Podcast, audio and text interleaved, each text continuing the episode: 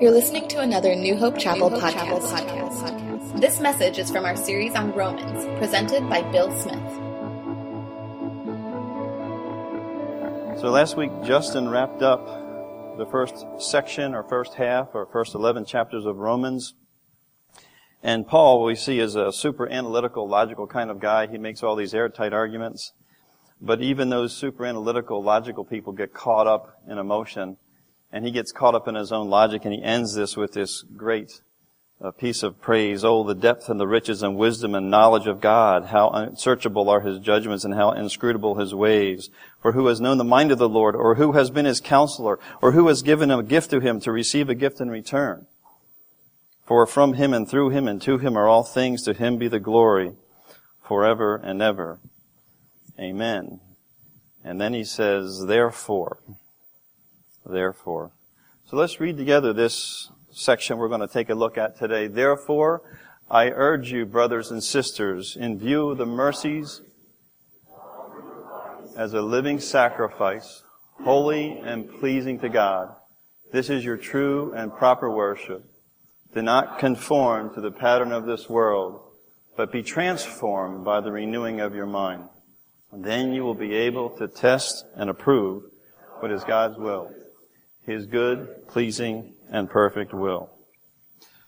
So, in my profession, what I do for a living, uh, among other things, is I'm a professional and personal coach, and I will always teach my clients this be, do, have model. I may have mentioned it before how to move forward in life.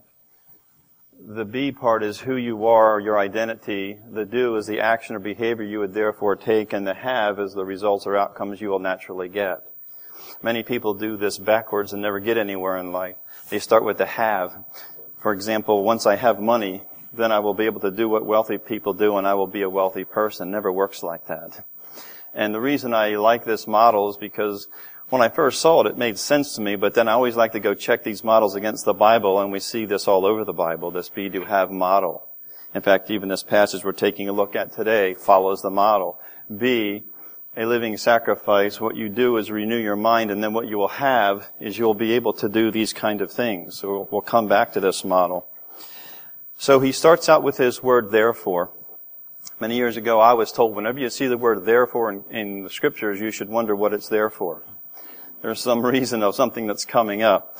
And Paul has already used this term 12 times up to this point, and he does it in other books as well, as when he says therefore, it's connecting back to the previous of what he's just said.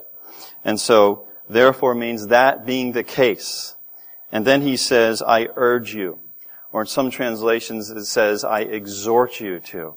Now when I, when I first became a Christian, uh, and I started going to, um, for lack of a better word, real churches that preach from the Bible. Because I grew up in a ch- church that, well, I'm not going to say the denomination, but the first initial would be Episcopalian. Um, uh, we didn't do too much in-depth study of the Bible. We were really good at when to stand, sit, and kneel. We had that all down. that was really important stuff. Um, I noticed a lot of these guys would talk about what the word meant in the Greek, and I thought they were just showing off their seminary education, and what words meant in the Greek, and that I would never do that. But guess what's going to happen today? I'm going to talk about, now I won't be able to pronounce them. I'll, I asked Julie to pronounce them for me, but this word urge is actually the word beseech, which is the Greek word, however you pronounce that word, which means to call to one's side or one's aid. There's a similar word in scripture which is paraclete, which is a word that we use for the Holy Spirit, which means called to one's side or one's aid. So what I thought our urge you meant was this is really important. This is something you have to do. You must do this. We got the shoulds and the oughts. All that's coming up. But what he's really saying is, given all that I've just said, I'm going to come alongside and I'm going to coach you. I'm going to help you to experience all this. So what's coming up is not what you must do. Although I was talking with Julie this morning and the commentaries, they all have what you, you ought to do this, you have to do this. I really get irritated when I hear the shoulds and oughts and musts. I just think we have opportunities and privileges. And so he's getting ready to say, I'm going to help you out. I'm going to come alongside you. If you want to experience the joy and contentment and peace that all this in the first 11 chapters talks about, then here's what, what you should do. This is what you can do. And then he says, in view of God's mercies, If we take a look at the word mercies, there's another Greek word I can't pronounce. But what it means is the viscera or inward parts. That's what mercies means in the Greek. Literally the seat of emotion. So when taking the view of God's mercies, we're talking about His gut reaction. His gut reaction to things. And that gut reaction, that emotion specifically, is pity. When I saw that, I thought, well, you know, when I use that word pity, I pity somebody, most of the time we use it in a negative way, right? It's that, that, that poor pitiful person. And if I pity some, somebody, I might even give them a couple dollars or something like that. But when God pities us, when He has mercy on us, I looked all these up. His response to what we're doing is pity means a response of sadness at the ills of others. That's what that means. And therefore doing something. And so what God does, His mercies towards us, there's a few. And by the way, these are only out of Romans. Because Justin said last week that we interpret Romans through, nobody was paying attention, see what you were saying. We interpret Romans through Romans. So I looked only in Romans for the mercies or the responsive pity towards us from God. And the first one is He gives us eternal love. Say, I have eternal love. We can do that a little better. Say, I have eternal love. There we go. Now we're cooking with peanut oil right now, okay? We also have eternal grace. We have been given the Holy Spirit. We have everlasting peace. Say, I have everlasting peace now.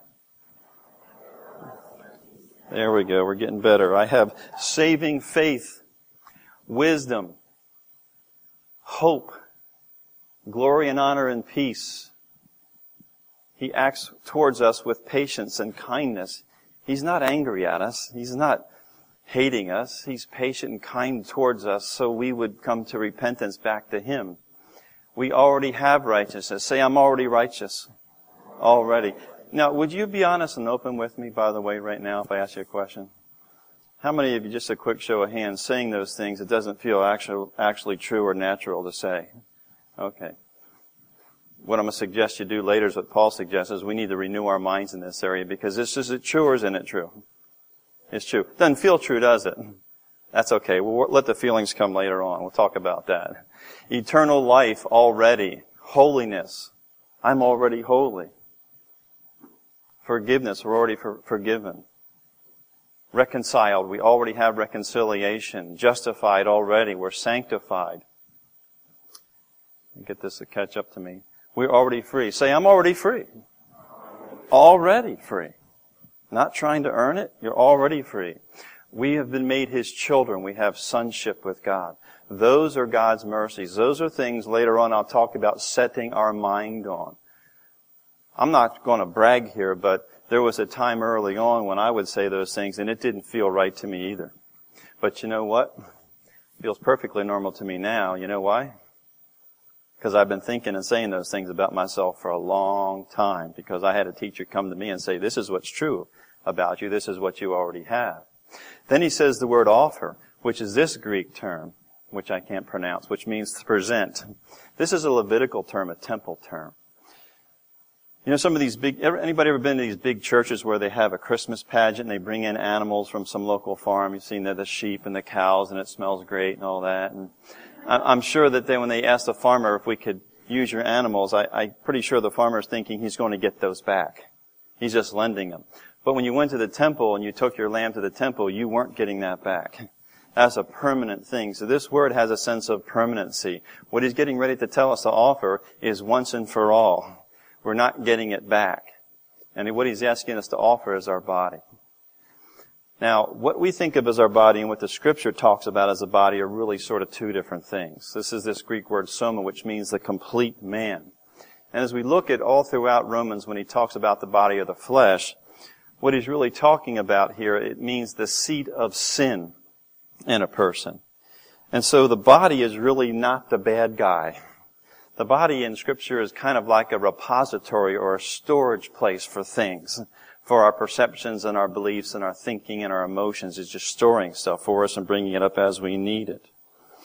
And so when we take a look at the body, it does a few things. One of the things it's trying to do is survive. So we have all these systems that are running automatically in the background. We have muscular, skeletal, reproductive, digestive, and so on. And as long as the body is trying to, survive, and it will always do that, it will develop strategies for survival. It'll do whatever it needs to do in order to survive, won't it? And if it knows that survival is fairly, fairly well taken care of, then it starts to work on this issue of feeling safe I know where my next meal is coming from, but now I want to lock on my door because I don't feel safe. The body doesn't know God. Think about that for a second. The body doesn't know God, and when you get saved, it still doesn't know about God. Your spirit does. Your mind can, but the body doesn't. It wants to learn. And so it wants to feel safe because it's born into a world where things are not feeling safe. And then as long as it has its safety, then it works on trying to belong. This is my pause where everybody goes, oh, poor little chicken wants to play with the other chickens but can't get up on the wall. It, it will develop strategies for getting accepted. To be feeling okay around these people, that I'm belonging here. And it will develop all kinds of strategies to include how it dresses itself. It's, it's no coincidence that we all sort of dress the same. You know, we're kind of wanting to be accepted by other people. And so it will develop strategies for all of that. And so when the, we take a look at the body, it's the seat of sin. The sin is basically all the strategies that we've developed, that we've learned, and we use to survive, feel safe, and get accepted by other people. That's what sin is. But you might ask, well, why is that so bad? I mean, it seems like a good thing that I would survive, that I would want to feel safe.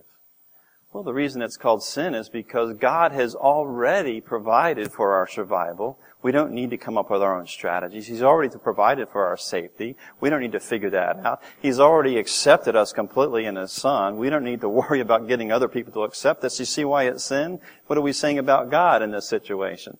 The body is saying, don't need you. I take care of all this myself. I'll need you if I get in a jam. And that's when people will start to pray. So what's interesting about this passage is if God's mercies are the seat of his emotion, his gut reaction, and the body is the seat of sin, in this one little phrase, Paul brings together the core of God and the core of man in Jesus together. His response of pity to our poor bodies are trying to figure out how to survive and feel safe and get accepted, among other things. The body is something that we're going to offer. And the body does some basic things. And Something was helpful to me years ago as a teacher that, that we were uh, listening to. He made the body really kind of, put it in its place. He says, look, the body wants to do a few things. It wants to eat, it wants to sleep, it wants to work, it wants to reproduce. So if the body gets hungry, feed it. If it gets tired, sleep it. Just, but don't do any more than that. But you know, with regard to eating, the body wants to eat. But sometimes if it gets anxious, well, sometimes don't we sort of eat more than we really need to eat? What's going on there? The body is saying, I'm anxious, maybe I should have even more just in case I'll run out. Or the body gets sleepy. But anybody here have sometimes a hard time getting to sleep? Yeah, struggle with that? Yeah. Well, we're going to see that these are all can become acts of worship, true and proper worship. So here's a thought. Some of you may have tried this, but most people haven't. Tonight, and I'm giving you technique here, okay? Tonight, when you lay down in bed, make going to sleep an act of worship. And as you lay there in bed, I know some of you may pray before you go to bed, but I'm saying pray right as you're in bed, lay there, and begin to thank God for everything. Just as many things as you can possibly think of. And those who think of the most might get a reward at the carnival, but you think of as many things. I start out with, Father, I am thankful for this pillow and the pillowcase. Somebody washed it and cleaned it. it smells all fresh. I don't know who keeps doing that. Thing is, I suspect it's the gal next to me. And thank Him for the mattress and the, and the blankets and the bed and the home and your friends and your car and all these things. Just start to thank God for all those things. You can thank Him for all those mercies. Just to dwell on that. You know, when you do that, the body starts to learn something. The body starts to learn that it's safe. And guess what the body will do when it feels safe? It'll relax. And when you relax, sleep comes to you. You see, you don't go to sleep. You know how I know that? Because if you could, you would. You would go to sleep, but you don't. Sleep comes to you when you're relaxed. It also works. It wants to do work. It wants to move around. But you know, sometimes some of us in that sinful approach, we work harder than perhaps we need to. I'm not one of those people, but I do know people who become workaholics. That if I work more, maybe I'll somehow provide for my safety or my security. Or some of us more like me do the opposite, work as little as I can to get by with as little as I possibly can do. It's called laziness. okay. But that's not worship. Worship is everything about you. When I was a young man and I first, I came to the Lord and then I went right into the Air Force and enlisted and about 18 months later I got to go to officer training school and I became a commissioned officer. And I remember thinking this way, that when I became an officer, then I could really witness for the Lord because I'd be an officer. That's how stupid I was. I was thinking God only uses the more senior people. He doesn't use the weak and the lowly to witness to people. That's actually who he does use. And you know, when I started to try to do that, guess what happened? Crash and burn all the time. It got to the point of such frustration that I still remember where I was sitting, what the environment looked like. I prayed in desperation, Lord, I am trying to bring you into my job and I'm constantly failing. Please help me. And uh, this was one of those times, Steve and I were talking about this before the sermon, that I realized later God talked to me, but I didn't know it in the moment. Because this was a thought, and you would think I'd have picked up on even the way the thought worked. But the thought was this, you have it backwards, Bill. And so I had a little conversation. I said, have what backwards? And the thought was this, you don't bring me into your work, you bring your work into me. And I will do it through you and I will do it for you if you will trust me to do it through you and for you. I will do your work and I will glorify my name and I'll even glorify you. I just need you to trust me to fill out this form and to make this phone call. And so I began to do that as consistently as I possibly could. And strange things began to happen. In fact, I even stopped trying to witness, Scott. I, stopped doing that. Because it wasn't working anyway. And guess what happened? People started asking me questions and wanting to know what I had. In fact, Beth and I went to a Christmas party and we're driving home and she said, you know, Howard, he, he's a big fan of yours. He said if, if anybody would want to talk to him about, the, about God, about spiritual things, you're one of those, one of three people in the world he would listen to. Now, you know, gotta know my perception of Howard was that he didn't like me. He was an adversary. So I said, you sure Howard is, he's about this tall, he looks like this, because maybe there's another Howard. She says, no, this is the guy you've been talking about. He's a big fan of yours. I wasn't even trying to witness to him. I was just letting the Lord do what? My job. He knows the law better than you do one. He will do it through you, for you, if you just let him. That's offering your body. It wants to reproduce. I'm not going to get too specific about that, but you know I'm talking about if you're married. You can experience true intimacy. Is that something you pray before you do? I would recommend you do that before and then during be very thankful and then afterwards pray again. If you're not sure what to pray, just say the Lord's Prayer. I know you think you've maybe been intimate, but until you do that, you haven't really experienced what it's really all about. The three of you together in intimacy. This is true and proper worship. What we did here this morning for about 30 minutes is also worship, but you know how much of that it is? About this much. all the rest of the week, all the rest of the time, you can be doing true and proper worship by offering every aspect of your body and to be thankful. Now I'm a big Star Trek fan and that's the Borg and the Borg doesn't reproduce. The Borg just assimilates other, other, you know about this one?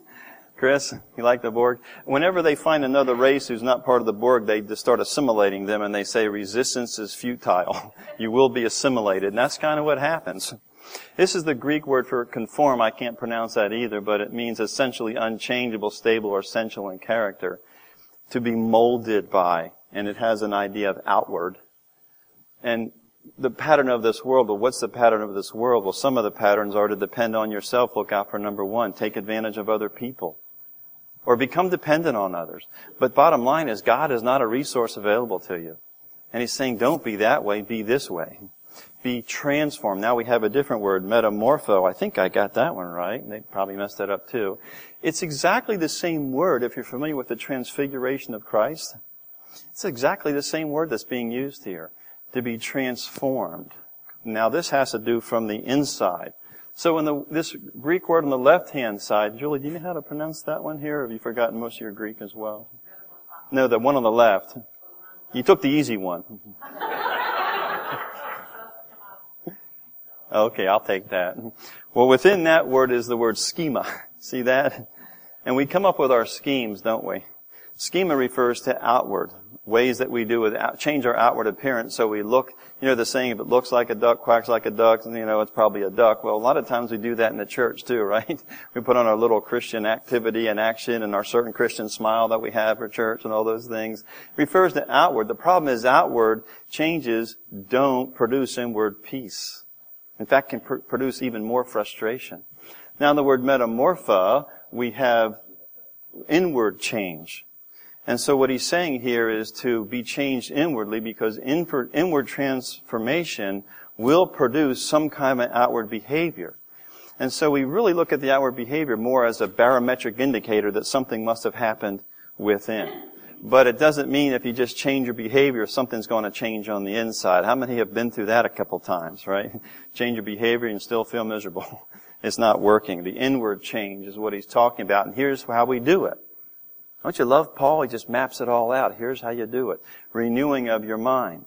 Now the word renewing is that Greek word I can't pronounce, but it's not a verb, it's a noun. The renewing is not something we actually do, but is done to us by some activity that we participate in.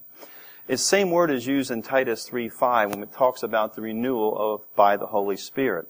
It's not the giving of the Holy Spirit, it's the re-energizing or the revival of the power of the Holy Spirit in a person.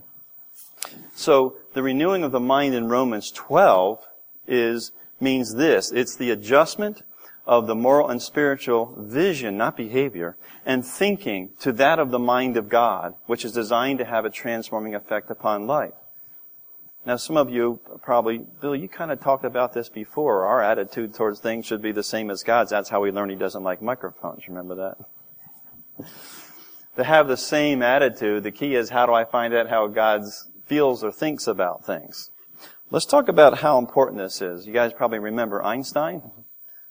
Well, Einstein said, we can't solve our problems by using the same kind of thinking we used when we created them. To change the way you think. He also said insanity is doing the same thing over and over again and expecting different results. And many times we get caught in that trap. If I do it this way, it'll get better, but it's the same thing. So the experts who scan the brains all the time, they say we have approximately 70,000 thoughts per day. I think for women that's probably more like 120,000. For men it's about seven, but let's just stay with this. And about 95% of those are the same ones that we've had before. So we really don't renew our minds very much, do we? Last week as I was, uh, as we were driving from, from church to lunch, I asked Beth, what do you think, what did you think of that sermon Justin gave? We always talk about the sermons afterwards, what we learned and so on. And she said, well, what did you think of it? And I said, well, one of the things I like about sermons is when the speaker says something I don't already know. Or they say something from a perspective I not, not, didn't think about it before. And last week, at least for me, and Justin's sermon, almost all of it was stuff I'd never known before or heard before in that way. In fact, it, it, affected me so much, and he'll back me up. I emailed him after church and said, what did you say about, remember that? What was this again? That was so amazing. We don't even know that we don't know that we don't know stuff. I mean, that was like, wow, I never thought about that before. North Koreans don't even know they're in prison. I don't even know if I'm in prison sometimes. And so we have these thoughts, but not that many are new. So in a way, my mind was, was renewed last week with a new thought to think about. Now here's the thing though, I can just have that wonderful experience and that was awesome, but if I don't continue to dwell on that or think on that, it goes away. How many of you have had, a, had everybody here can raise their hand, had an amazing thought, some great idea. Perhaps when you were in the shower or something, right? You always have these ideas, you're driving, you're like, that's brilliant, that's the solution to the world's hunger, or that's, oh my God, and you're just, whoa, and I'm gonna take action on that, but then you never did. Right? You never did. And you know it was a great idea, but he just, the reason for that is once the brain has that experience of that fantastic thought and the whole thing that goes with it, the brain doesn't need to have that experience again. That's why it doesn't come back to you. Even though it was the most brilliant thought you've ever had in your life. So you have to externalize those things where you'll bump into them again. So my, my mind got renewed last week, and this is what the brain does. The more we set our mind on anything, the big the physical neural pathway becomes. It starts out like this, but if you keep on thinking on it, the brain creates huge neural pathways to make it easier for us to think about it that way. It doesn't know if it's a good thought or a bad thought for us to have. It just follows orders. Whatever we think on or dwell on becomes that way. And so if you stop thinking on it, it will actually go back this way. How many of you remember your high school algebra?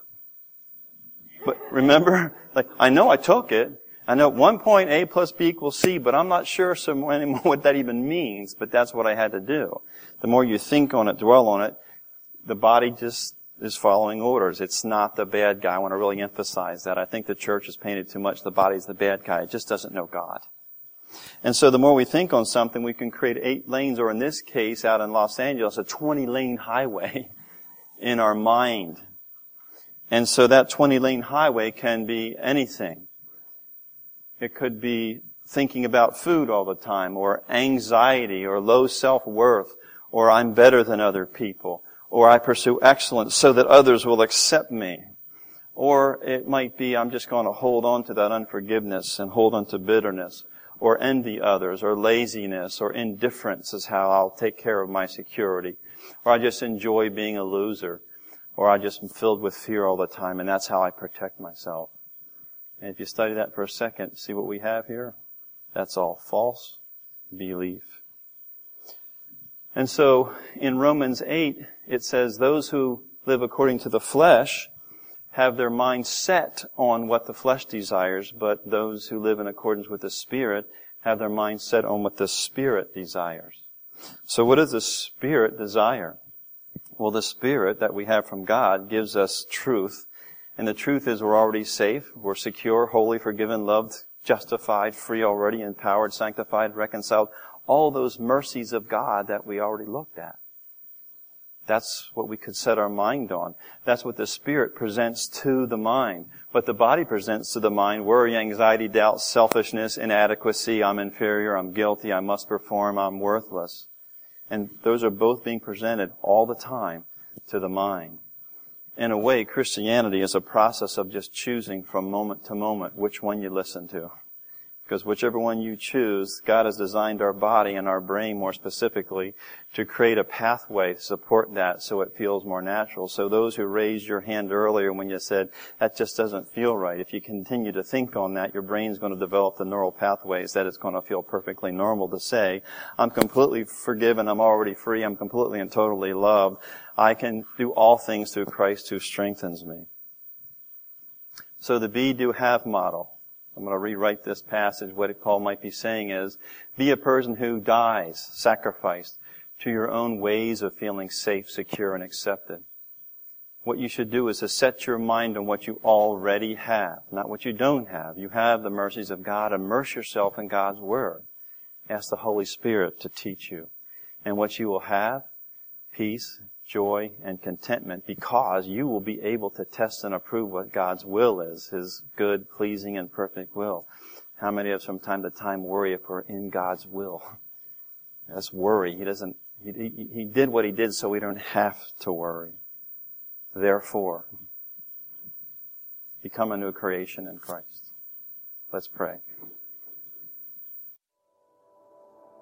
Thank you for listening to New Hope Chapel's New Hope podcast. Located in Arnold, Maryland, New Hope Chapel is a small expression of the much larger body of Christ that spans across the world. We're a group of believers helping each other on our lifelong journeys to become like Jesus. While we have a variety of distinctives that make us a unique church, our main desire is to be God's church, to love Him, follow Him, to learn from Him, to let Him lead us and change our lives. We are His disciples and He is our rabbi. He is our rabbi. Join us in the story that God is writing called New Hope Chapel. To learn more about our church, visit us at newhopechapel.org or check us out on Facebook slash New Hope Chapel MD. Be sure to subscribe to our podcast in iTunes. Music kindly provided by the least of these.